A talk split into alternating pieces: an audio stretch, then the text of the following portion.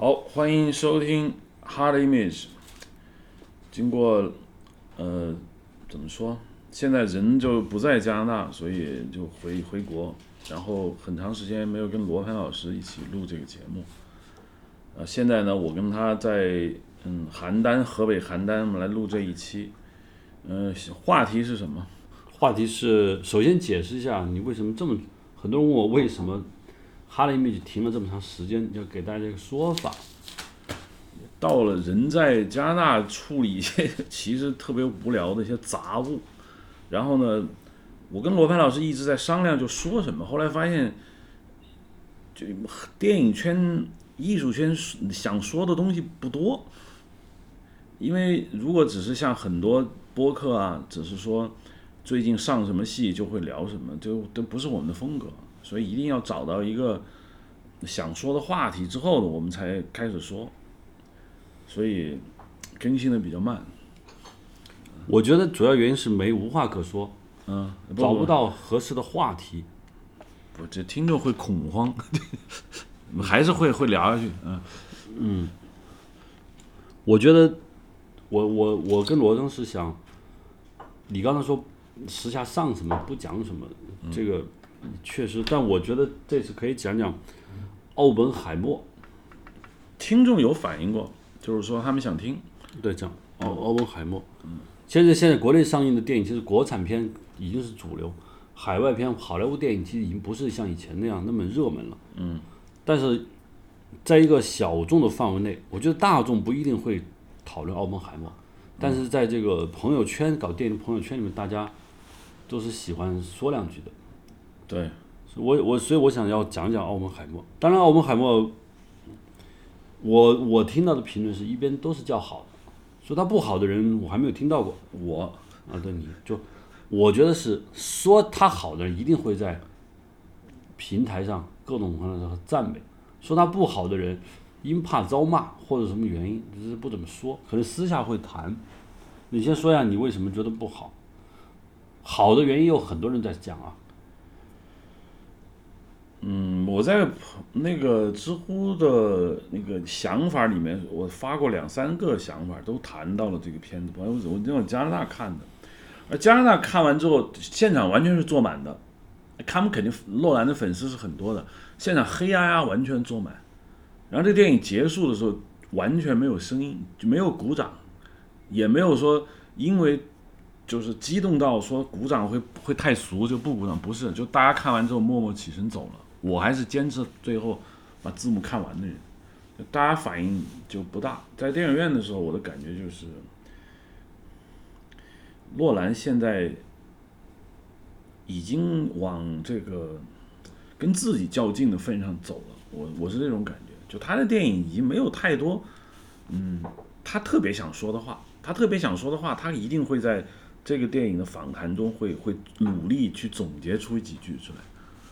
那是因为他需要给他的拍片的目的找一个理由，他肯定不能说我要维持我的大师位置，我每年不有几部戏不像话，他不能这么说，他一定会说自己被这个这个主角身上的某种东西所打动。但从电影中所传达的两两点，第一，这个一个科学家自己造了原子弹，然后觉得自己双手沾满了鲜血，这个太老生常谈。第二，就是美国这种听证会的戏，我看了很多，就是。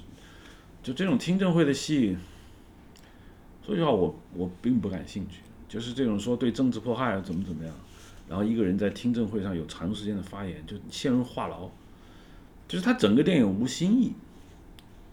这就是我的观点。至于技法，诺兰的电影技法一向都正常，没有太多的创新。他有。大家觉得最好的那个黑暗骑士角，黑暗骑士是因为他的角色塑造的太好，确实很好。他的技法本本身而言，就还就还好，就这么回事。细细的说，因为我对他评价不是很高，就很难细细的去说。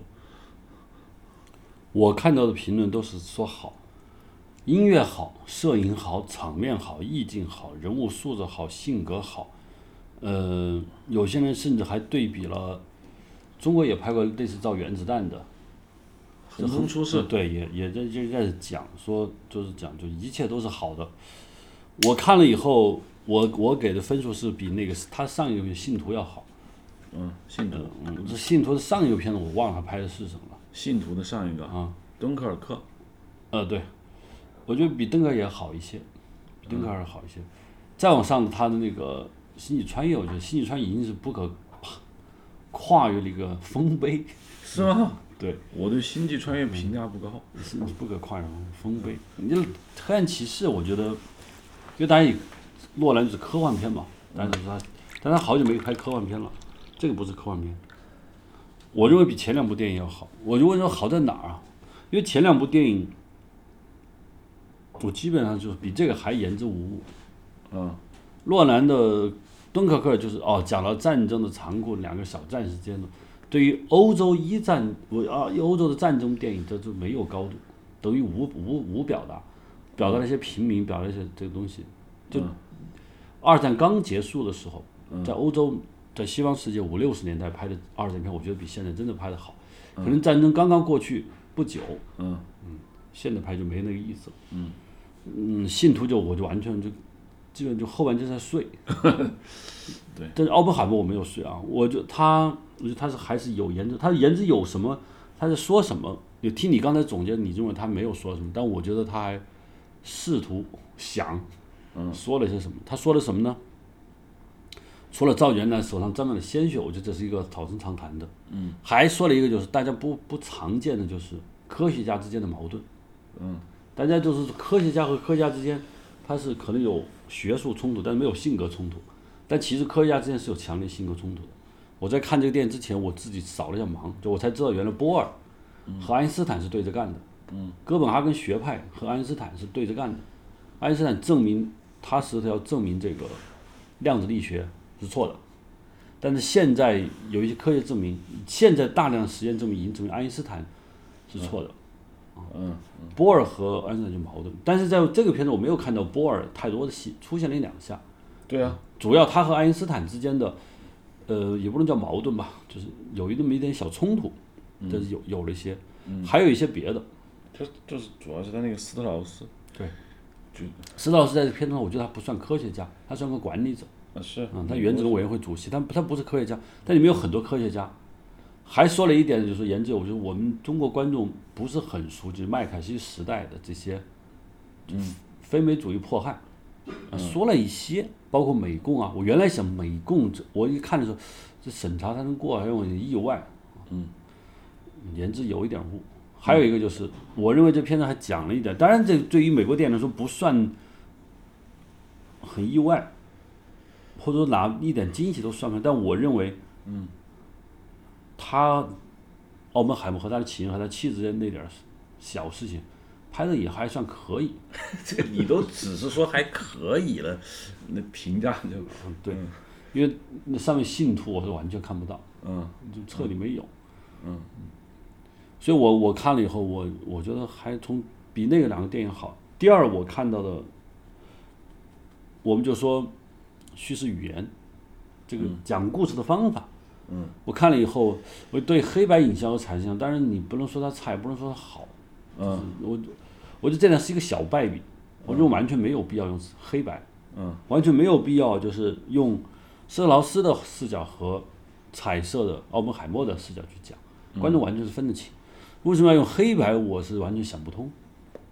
我觉得没有理由。我不是，当然不是他肚子的蛔虫啊。我觉得，我觉得他是在把这个片子搞得复杂一点，因为一上来前面半个小时，我觉得还可以。为什么呢？他蒙太奇手法，当然这是他的家家常菜，就一定不会正经说事儿。但是后来的时候，我就发现他其实就想把事儿搞复杂，因为他拍这个戏。说真话，他换了东家说原来是华华华纳的首席爱将，现在换成环球，因为华纳可能对他信条的呃不满，说下部戏你得按照我们的来拍一部实实在在的商业片，可能就说啊不玩了，我跟环球玩。那这个他这个戏有一个很明显的感觉，就是他还是要证明自己依然是好莱坞一哥，就他会把事情搞很复杂，搞复杂的情况，你知道就是个什么情况呢？就是你能看出来是为了复杂而复杂，还是因为它这个本身就很复杂？我觉得这个本身并不复杂，因为奥本海默个性是有，但是他绝不是那种能够支撑一个接近三小时四十分钟电影的这样一个一个一个人物。他跟里面的矛盾其实根本没有真正的冲突起来嘛，他完并没有完全真正的冲突起来。他跟里面的波尔之间的、爱因斯坦之间的，他跟科学家的矛盾不大。他他跟施豪斯矛盾可能是主线，然后他跟美国对他进行审查是主线，但是这个东西用这种跳跃式的叙事，我觉得技巧大于内容的需求。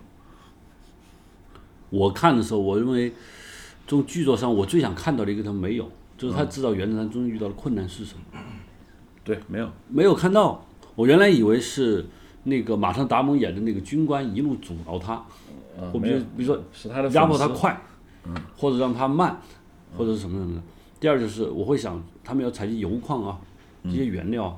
我现在了解，其实制造原子弹是一个，对现在来说技术很简单，对于当时来说，你就是以最快的速度提炼出足够的油，对，那你就是你要加速生产。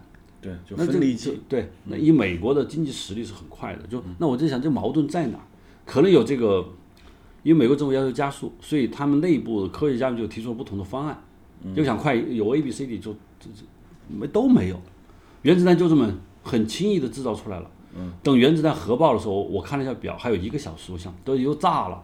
嗯，好我想哦，炸了以后是不是要投广岛？中间要做点事情，还有一个半个小时的撑撑场面的故事。没有，也没有，直到他见到了加里欧德曼演的那个杜鲁门，嗯，对，还有戏，我这这这戏在网上说，哦，明白，他是要这个奥本海默受到的各种质疑，嗯，但是我认为最大的具有商业性的地方没有，就我不是说没有，你不能，我们我们谁也不能说它不具有商业性，就是我最关注的是美国制造核爆和原子弹的中间的波折、困难、问题、冲突，包括俄罗斯间谍中间的这些戏，嗯，都没有看到。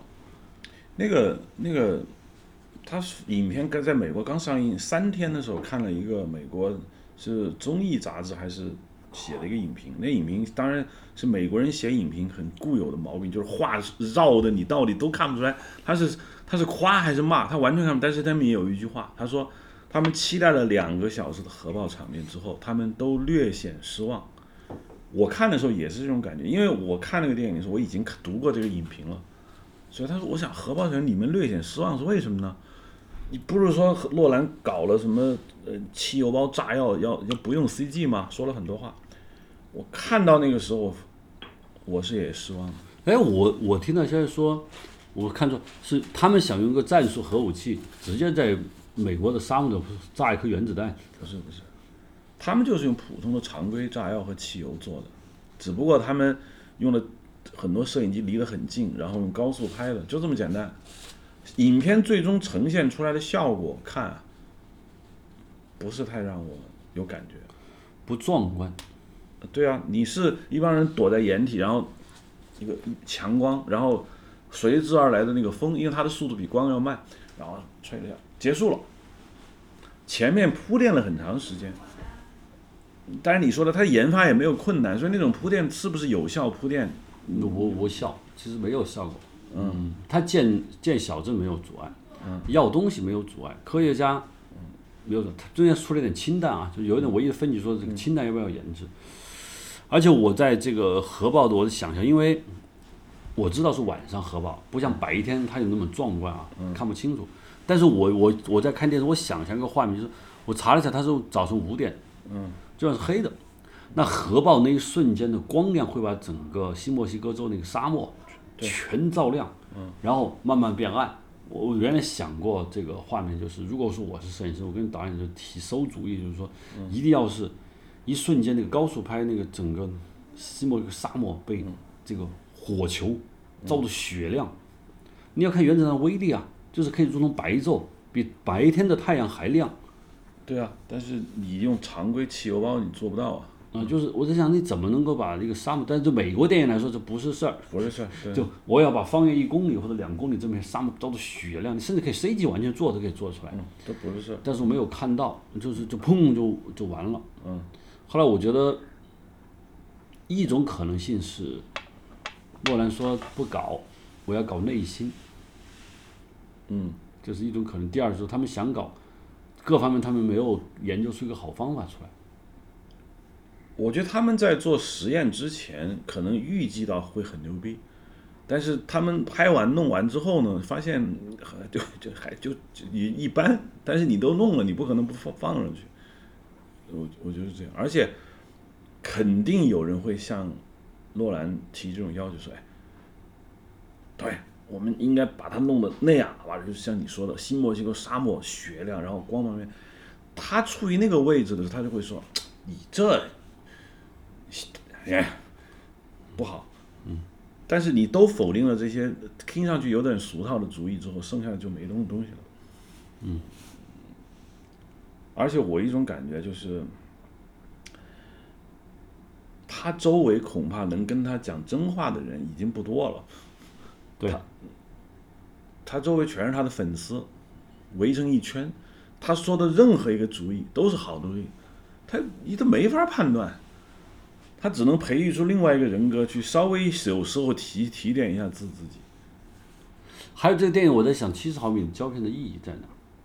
我大量的内景戏特别多，特写很多。啊，对，内景戏特写就是小屋，就是，呃，你不能说你首先我们要排除一个观点，说因为有七十毫米，咱抡圆胳膊的上上手段上场面上大全景啊，用用弄弄得精彩一点啊。拍比如说旷野呀、核爆炸呀，或者什么大的场面，这肯定也不是一个，就是这叫卖弄。嗯。但是你有七十毫米，你确实要展现七十毫米的质感，七十毫米的质感确实是不错的。嗯。但是我看那百分之七十其实不是百分之至少一半以上是内景戏，而且选的几个内景就是黑白胶片，就是对七十毫米胶片的一种亵渎。嗯。这色彩就没了，你七十毫米的就是。这么大颗粒的胶片感光乳剂出来的影像感就变成黑白了。第二，很多你看它的主要的一场这个听证会一个小房间，是个小房间，它是故意故意的，但是那个房间确实是乏善可陈，听证会乏善可陈。嗯，唯一我觉得拍的像个样的是新墨西哥州的，对，啊，他是把原来迫害不能叫迫害，我不懂啊。就他是五一比一严格按照那个奥本海默接受质询的那个房间，我看了对比，就完全一模一样，嗯，完全一模一样也没什么问题。但是你不能说那完全一模一样，我就在里头要堆这么多戏。他他在里面堆了一个半小时的戏，嗯，因为不止问他一个人，嗯，堆了一个半小时的戏在里头，台词速度又很大。当然有些人开玩笑说这是。很好的美国英语听听听力课，他这个话的意思就是你对话太多了，一个电影完全靠对话去走情节是有问题的。我对里面在帕萨迪纳，我不知道是不是在帕萨迪纳拍的啊？嗯，就是那个有一个帕萨迪纳那个美国加州理工大是吧？加州理工对一个外景。嗯，加州理工大学我去过。嗯，就是包括 UCL 有很多就可拍的。我当时想五十年代的美国。阳光大松柏，我去过，七十毫米胶片，那将是什么影像？按说他们要嘛有嘛的，对他们要什么都有都有。这这这就拍了几个过场戏，走了一下，嗯，如果很失望，非常失望。然后是我说一下，我我觉得西蒙尼说那些戏，有一些旷野黑云，但我觉得对洛兰来说不是问题，不是问题。问题是什么？就是我不知道为什么你你，当然你现在已经不可能用数字拍了。嗯，你到死最后喘最后口气的时候，都剩七十毫米。嗯，就是那七十毫米到底在干什么？这个是我觉得不得不要说那个摄影师。嗯，老本行要开始聊了。我在看片的时候一直在关注这个摄影师。这个摄影师是个比利时人还是荷兰？应该是比利时人，大胡子。对对，他拍的影像呢，我觉得在呃，《星际穿越》他是第一部，第一部跟诺兰拍的电影，耳目一新。因为尔，洛兰以前的电影都是传统好莱坞电影影像，嗯，那个以前的摄影师叫瓦利费斯特，对，瓦利费斯特就是拍的非常好莱坞，包括黑暗骑士都是有塑造，嗯。有内心化，有什么什么东西都不错，但是你也确实说不上说他有多么特别的感觉不一样，嗯，所以一到星际穿越，我觉得耳目一新就是这么大投资电影，这么大的阵仗，竟然用欧洲艺术片的那个真实影像拍。嗯，让我对这个父女之间的感情，我还觉得挺有意思的。嗯，啊，非常有意思。可后面他一直就这么拍了。嗯，他一直这么拍了。他这个摄影师后来也拍了《零零七》那个《幽灵党》，嗯，我看了啊，就是幽灵党相当难看。啊，对，那是另外一回事，就是在洛兰这儿，他一直，我觉得他一直敦刻尔克也是这样的，后来到了那个也是这样，包括这个时候我就感觉，嗯，有一种可能就是说五十年，他们想拍成五十年代影像的感觉，嗯。五十年代就纪录片，不是五十年代好莱坞电影的感觉，嗯。我是欣赏的。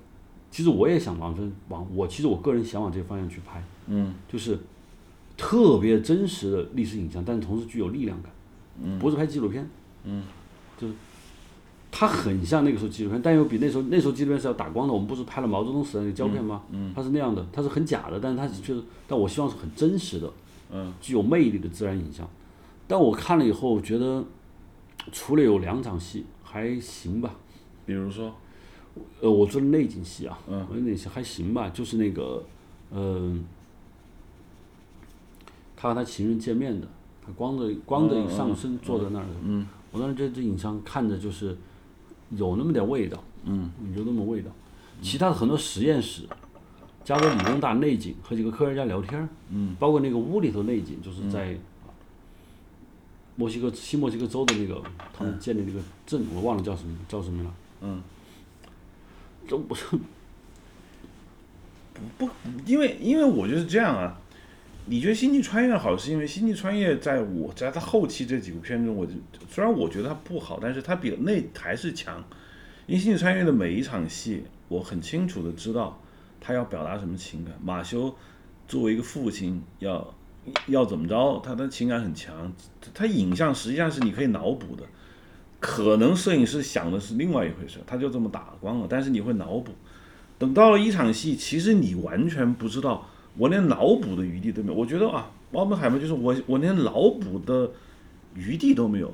我因为我完全不知道他们要干什么，所以他那个影像就变得就，我就很难。其实我不喜欢这个摄影师，就是我觉得瓦力其实还是不挺好的。如果瓦力拍拍完那个《星际穿越》，然后说啊好好吧，这个泰泰 talent 你回来拍，可能 talent 就不错。你这个可能让瓦力回来拍也不错，因为嗯你说他是很好莱坞很商业，那他之前拍那个 Prestige 我也特别喜欢，那两个魔术师斗法的，呃，那个我我看了，我觉得那个是挺好莱坞的。好莱坞有很多种模式啊，嗯，对好莱坞好莱坞现在已经不是五六十年好莱坞了。，他不是说，就说看我前两天又把那个 Prestige 又看了一遍，就它里面的镜头的运动感，它其实是挺艺术风，它不是动作片，它里面两个两个人之间的情感的交流，它这么多条线索的交织在一起，就你你还是觉得那是那是那是电影，而且它是一个很精致的电影艺术品。到了奥本海默，我觉得。就这么多的谈话谈话放在一起的时候，我觉得诺兰有点走火入魔，就是他相信自己能画腐朽会神奇。比如一个张一张纸的剧本拿出来了，演员一看都拍大腿好，操，太牛逼了。那他他还怎么拍啊？嗯呃，不能一棍子打倒这个这个比利时佬啊。对，嗯 有一场戏，我觉得我认为这场戏可能比较长，但是他们后来剪辑的时候就剪得比较短了。嗯，在火车上，那个马特·达蒙和那个奥本海默在聊。嗯，我一看我就我就我感觉这场戏应该是比较长的一段对话。嗯，后来因为剪辑他们变短，因为他们聊的内容非常的核心。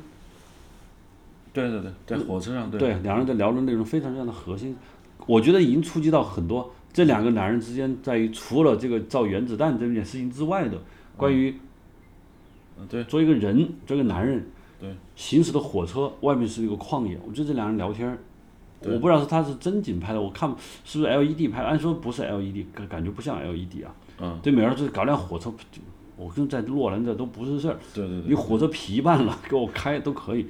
对。但我我感觉那场是不错，就但是呢，那场戏让我看到了一点点，我的 NG，嗯，美国 NG 杂志的影像，他如果真能够是 NG 杂志的影像，就是有一些粗颗粒，然后色彩相对饱和度比较高，但是反转片就是那对啊，然后又能出来五十年代美国的那种质感，那也行。但它并不是，外景内景的控制，影像的那个非常不好莱坞，但是非常具有 NG 摄影师的自然魅力。还有两个男人在那儿，嗯，一开始两人就就就就挺好的。嗯，我觉得那场戏就是拍得好，但我认为那场戏太短。嗯，我认为他一定拍的比较长。后来洛兰剪剪剪，就我只要精华，嗯，其他的那些东西就不要了。嗯，啊，就是这样的。嗯，所以我说不能把这个摄影师一棍子比利时老这个打倒。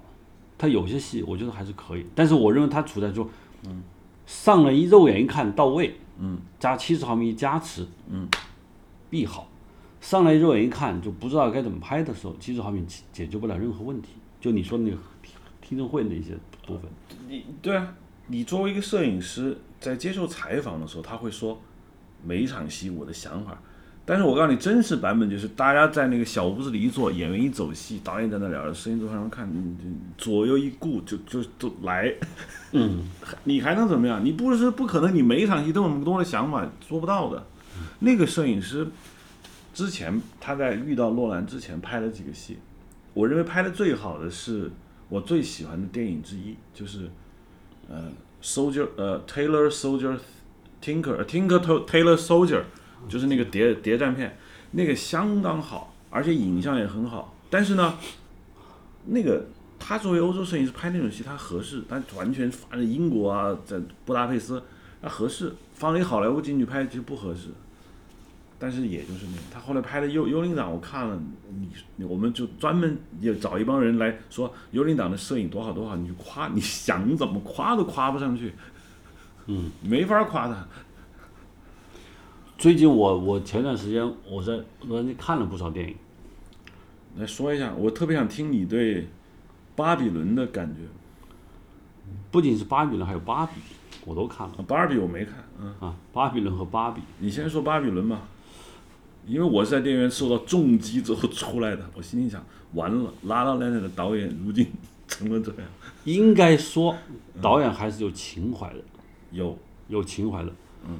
呃，而且导演的这个情怀是一罐就是一碗装满了水还在往里倒的这么一个状况，就是情感往外流，嗯，往外流出来的那个感情感是你控制不住了。嗯。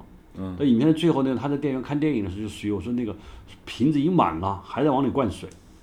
就会有那一段，呃我真的觉得有点多余。当然啊，你说的就他要，嗯，就是，呃，第二，我我觉得那个片子，当然被被骂的，就是被很骂的批。但是我就我首先我在好莱我在洛杉矶的时候听见很多华人，我就是华人无有不爱，为什么？大家都特别特别喜欢，这很简单。嗯，我觉得理论因为是洛杉矶华人，我认主要是搞电影为主嘛，别人我也认识不了。来美国寻梦的中国导中国的电影人，拉拉 land，嗯，这个珠玉在前，嗯，对好莱坞的崇拜，嗯，对好莱坞的献礼和致敬，嗯，恰好是这些人去洛杉矶好莱坞寻梦的一个重要的理由。你把这个击倒了，他来这儿做什么？对啊，但但哦好，但是《拉拉烂》的是这样的，《拉拉烂》的里面打动我的固然有这两个男女主人公在好莱坞想混混混下去的那个电影之梦，但他们俩人的情感拍的太到位了呀，这你不得不说吧。对，是到了《巴比伦》里面是什么？那个那个男男主角就是那个从一个小制片助理最后升成制片人的那个男主角，他干嘛了？嗯他他干他他完成了一个梦想，嗯就他有一个就是牵驴车的人变成了一个制片家，嗯，这是他的梦想。最后他又走了，啊走了，嗯。他回到这个片场，这这就是一个很很 就拙劣，但是他像，拙劣，但是他有效的一个梦想，就强行在一个半小时内完成一次成长的一个一个过程。嗯，所以我觉得我在华人界，我觉得就无有不爱，我们很少没有听到有个人说这个片子烂得很，我不爱看，没有，嗯。大家都是特别喜欢。我觉得从情感上来说，他是歌颂、赞美、怀念旧好莱坞黄金时代的东西。嗯，来洛杉矶寻梦的人，没有不可能说我不爱他的。其实我看以后，我没有像你那么，嗯，你就咬牙切齿啊。我看了，我在看的时候，我感觉，我就像我开头说，应该说，这个导演就是我一直我一直他名字特别绕绕嘴，这怎么他名字怎么念？呃，达米利安，嗯，我都忘了，这这他姓什么？那名字特别，这个法国姓很奇怪。嗯，打倒吧，嗯，对对对，打倒就是，呃，我觉得那片子，我最喜欢是布拉德皮特演的这个人，他直接影响了我的那个 Airbus 的那个短片。嗯啊，就是特布拉皮的这个角色，包括这个演员本身，我就觉得这是片中我觉得最有精华的部分。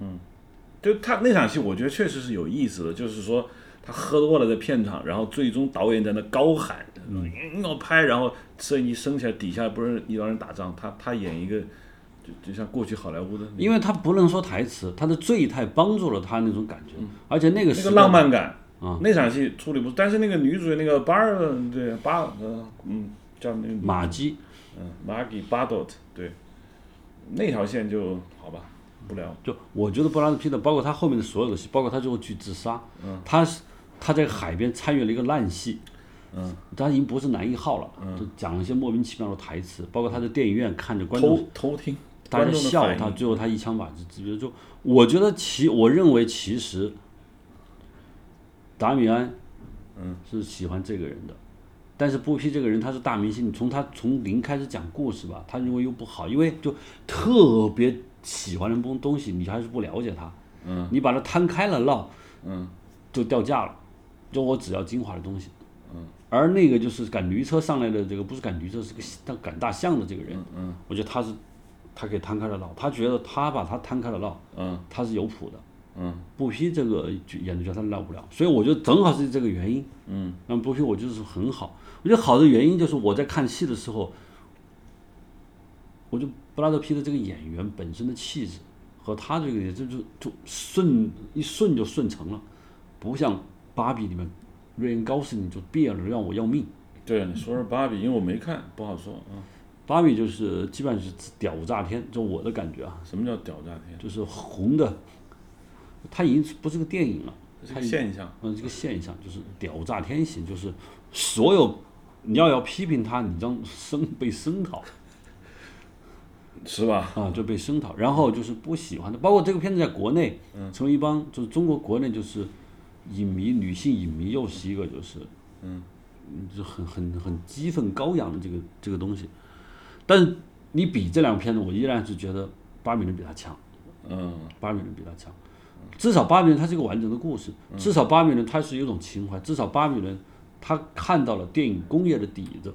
嗯嗯达明虽然没那么牛逼，你让如果你让别的导演去拍，我们就说现在就是能够敢拍巴比伦这故事是由美国老导演去拍，我们就说我们把那个罗伯特奥尔特曼老爷子抬出来 去拍他不太合适。比如说保罗安安德森，啊，对，就是这些这种人，啊，就是抬出来拍，呃，这他有，但是芭比你找任何人拍，我都就就就都还行，都都就已经，我不知道这个故事，就我觉得很奇怪。那个从影像制作来说，虽然是我心目中崇拜已久的摄影师拍的，嗯嗯嗯，嗯就是，但我觉得嗯，谁？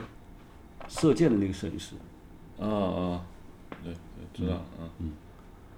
他的从芭比世界出来的现实世界，他们跑出来了嘛，跑到现实世界说，哦，原来现实世界是男权为主，哦，太高兴了，嗯。没人告诉你，嗯。那就很开心。结果他回去搞政变，在芭比世界搞政变，结果还是被女性给打败了。那个跑到现实社会那一段，我就就拍的简直是，糟糕，我觉得是小分队出去拍的，出去怼完了是吧就？小队出去就拍了，嗯嗯，很糟糕。但我觉得不能跟巴比伦比。但是为什么这么好？是因为我个人觉得好莱坞变了，现在变了，彻底变了。就是我觉得就是东家不是不是事实人的东家，是脑袋的东家变了。现在好莱坞东家已经变成了就是一个极度正确，政治正确，要极度正确，各方面就是已经偏离了一个传统故事。你要像巴比伦讲的故事，那一定是男权主义，你还不是可不是男权吗？嗯这个巴比伦里面那个女孩为什么被欺负呀？嗯为什么她红火呀？嗯，为什么有一个男孩去解救她呀？然后说我跟我把你带到墨西哥去，你不要去吸毒，但不他妈我不要你。表面上是女权，实际上还是男性。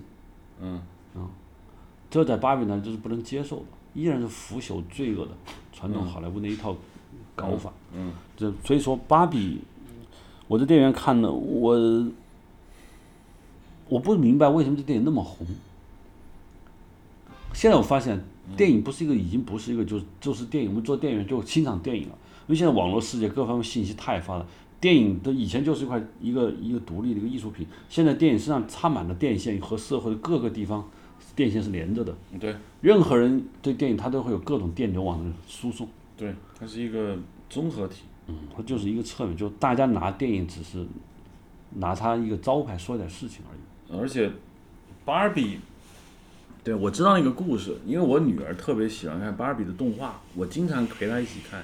那里面的 Ken 就是一个极度甜女性的一个超级男朋友，就在里头，就是只要 Barbie 要开心，他干什么都可以的。那女性观众看 Barbie 动画片的是，包括我女儿看的时候，就觉得 Ken 是只只只是搞笑的角色。听你这么一说，哎，这个故事挠到了很多人的痒处，就是你不是想想想玩政变吗？还是被灭？嗯，最终还是回到那个那个东东西。嗯对，芭比，而且芭比里面人物塑造，我觉得没有人物。嗯，没有人物。嗯这个女一号，呃因为她是火，她她说台词，，Robbie 她说台词，包括其他的人物，就是，嗯，说我不喜欢芭比。嗯，你不喜欢芭比？但我不喜欢芭比，我不是因为说我觉得我对女权主义有反感，是因为我觉得用这种方法讲女权主义，嗯，不不就很奇怪。就很奇怪。嗯你还在好莫兰基看过些什么？我看了电影《碟中谍》啊。最新的，，Death 呃 Reckoning，这这样看不下去，不莫名其妙。为什么呢？当然，因为它是上部，嗯。故事讲到一半就完了。第二，动作片虽然我们不讲太强的人物啊，嗯。但我依然要把那个《谍影重重》拿出来记齐。嗯谍影重重》就有人物，嗯。马特·达蒙兄，你对他有同情，你对他有关注。嗯。他甚至那段就是爱情片、爱情戏，其实拍的很粗糙，嗯。保罗也没有下下下心思。嗯。但是由马特·达蒙他自己就自我完成了导演所有没有干完的事情，对，他干完了。但那个是巅峰。啊，他就干完了。我觉得剧本就没给我，我就认为剧本就保保罗绿草导演就没有往那儿就是他跟他老婆，呃他跟老婆，他上一集已经弄好了，等到绿草导演接手的时候，他们俩已经是好的。你就你就，但是你在他们印度那种，就拍的真的是不错，而且这两个演员自动的就，首先这两个演员本身长相不是说特别漂亮的，马特达蒙也不是很帅，那个女演员更不用说，但就是这两个人的形象，这个质朴的东西让我觉得就是一个普通人，嗯。一个普通男孩女孩长得其貌不扬的两人爱情，将因为马特达蒙是这种身份，嗯，导致了这一切的发生，对，所以我就绿草没下功夫，但这两个演员完成了，嗯这谍影重重不是谍中谍就完全没有。嗯没有人物，彻底的没有。嗯，有一点点就是，汤姆克鲁斯演的这个人，他是有同情心的。嗯，那个女杀手他没有杀他，嗯啊，最后在那个火车厢那火车厢最后那段就糟糕到就是，那火车厢那一段起身起不了任何作用，他与大自然在搏斗。与对与重力，这这就是个动作桥段，就不断的看到你是怎么摆脱险境。所有人都知道那个火车往下掉的时候，你是一节往上爬，嗯，是吧？嗯，你还有什么新意的？没有新意。嗯，而且这个所有在预告片中一直是让他从从摩托车下来，对那个地方，我觉得好像没给我太多东西。没有，确实没有，没没有没有干什么事情。我这片让我看着，嗯，嗯，不好。还看了什么呢？嗯，我看真还看的不少，你是想不起来了，就没有什么。我我看了，我就说几个我想起来的啊。我看了那个《John Wick 四》，啊，我看了，我看了到大概四十二分钟，我跟罗桑说走吧，他说爸早想走了，就我看不下去。四十二分钟我们就走了，因为我觉得前面大概四十分钟的还在天台打，上来就抡抡就开打，不，那一段在那个夜总会打了那么长时间，就你记得吧？嗯，就我看完没那场打没打完就已经打了四十分钟了，嗯我就走了，因为我也就是说我没有办法评论这部电影，嗯。然后我看了那个，嗯，Sam 门德斯加这个罗杰狄金斯拍的一个文艺片，哦，太阳帝国，不是太阳帝哦不，，The Light Emperor，呃，光的帝国，呃，对，呃，我非常的绝望。我也看了，你看了那个巴豆吗？诗人，伊利亚图，我知道你跟我说了没，我不敢看，因为我知道那个戏就是是不知道，因为那个伊利亚图他本人的电影就是你得像吃金饲料一样那么弄，你不敢看。我我我看了以后，我我在我在洛杉矶有一个经纪人，我们俩打电话，我说你怎么评论？他说这个导演是 indulgent，嗯，，indulgent，这自自恋型。Pretentious，嗯，啊，他是 indulgent，就是就就就就就就已经放纵，self indulgent 就是自我放纵，就是像淘气的，就是就不管了，乱来了，嗯。他觉得讨厌。你你看了吗？我看了，是这么说我的吗？我看了两遍，嗯。呃在波兰，我去波兰一个电影节，我看了一遍，美国又看了一遍。呃，就所有这些电影，就是由于现在电影的美，我就是想，规规矩矩做电影，在美国已经不不不在了，没有了。嗯资源量太多，尤其是这个剧集出现以后，嗯电影的市场受到严重冲击。虽然这导演跟 Netflix 跟 Netflix 合作，嗯但他其实还是电影梦。嗯，就是你谁给钱谁是东家，我拍的我还是我的电影。对，我就绝对没有一个导演现场拍，因为我是给 Netflix，所以我要按照 Netflix 的规定办，是不会不会办的。大家不会给你什么所以我就所以我在我在看的时候，我就感觉，嗯、没有人规规矩矩不能也不能这么说，规规矩矩做电影，就以前也没有人规规矩矩做电影，就是电影的完整性和强大的这个审美底子，嗯，已经看不到了。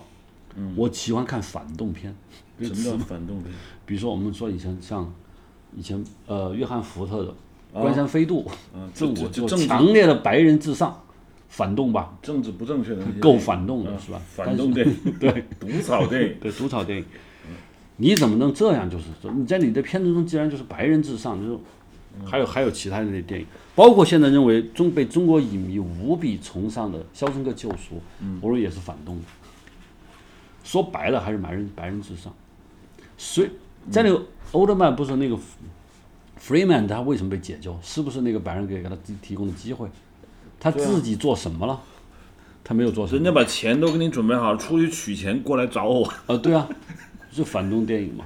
但是我觉得他有他一个，就是说他有他强烈的价值观以后，嗯，他底子是稳的，嗯，对，他底子稳了以后，他在创作上他是有一种就是展现功，还有包括更反动的反动导演克林特·伊斯特伍德对，他他最近他还活着吧？还活着，就是嗯，这反动是引号啊，嗯大家不要误解，就是说又不要有强烈的传统好莱坞，他可能应该不进步，不能叫反动，就不进步了。嗯，现在电影，因为大家都是在找各种这个巴豆这个电影，它有一段就是他在这个美国的海关，美国海关他感觉说，呃，他是一个美国裔，是不是美国籍的墨西哥人？嗯，他在海关地，他拿的他拿的是美国护照，嗯，啊，拿了美国护照，不是拿了美国绿卡，他拿了美国绿卡，然后他就说，人家说他回家感觉真好，那个墨西哥是吗？不，他回美国，他墨西哥办完事以后回美国，在美国海关的时候，他叫了警，美国海关并没有说什么，他就随口无就无聊嘛，说了句，嗯，回家感觉真好。人家问他感觉怎么样，美国英文经常就叫 How are you doing 是吧？他回家感觉真好。结果那人来了句，你没有回家，嗯，他说我为什么没回家？他说你根本就不是美国人，这下把他激怒了。嗯，他我他说我女儿孩子是在美国出生，我生活了这么多多年了，我他妈怎么怎么我，并且一定要那个人道歉。嗯，我我为什么不能说我回家？这是我 home 中国人就说了，你当然没回家，墨西哥才是你的家。啊不，他是这不不不对不那个美国那个边境海关就表达就是这个意思，啊，他想表达就是只是没有直说。这是中国人的观点。这个美国美国海关他就是这个观点，嗯，但是这个主演这个艺术家不干了，对，他不干了。他虽然坚持说他在家里坚持他儿子说西班牙语，他但是儿子就说你，但是真要美国人说你你不能说你回家的时候，他一下被激怒了，大闹机场。我当时看了这场的时候，就是说搞事情，搞事情，就是说蹭了一下，蹭了一波的，就是因为话题。因为特朗普政府就把美国和墨西哥边境事情搞得有点大，因为这那是去年的电影，我就看了以后，我感觉在很多地方就是在，它不电影不是个纯粹的东西，它四处要，嗯，就你原来说的是点穴和号脉，这这找穴位对对对对，因为现在电影业的受到的竞争太多了，就是各种媒体啊、Instagram 还有还有这些剧集，让电影已经一枝独秀，已经不可能了。它只是更最老的，连体积最庞大的都算不上。嗯，它算不上体积最庞大了，因为剧集的投资可能比它高，市场产量比它大，嗯，占领年轻人的日常的时间比它强多了。嗯，它只能说是最老的。有会 vintage 以后会不会退化成，比如像现在的剧院，比如说歌剧、戏剧这样的一个一个东西？会有的，会因为有这一天。对啊，它还在，嗯，它还很好，但是它不再是文化的中心。有一种百老汇的演出了，嗯，你没人说它不好，但是对看的人少了。对，呃这这就是现在就是要，但是我觉得这个浪潮已是不可逆转，对，观众的消费习惯决定了这个东西能存活多久，对。这就到了这个故事讲故事这个事儿还还会变化吗？你在剧集里也在讲故事吗？呃，对，剧集里讲故事，其实美国的美剧，其实我是可以天天看，但是我就是提不起精神。第一，我呢，我我比较受不了看很长的剧，除非特别吸引我，嗯我不大容易看特别长的东西。嗯第二，我我也有人问我愿不愿意拍，我说这个剧集，通常美国剧集我已经发现，就美国剧集已经看到，我觉得基本是百分之八十是相似的，影像是相似的。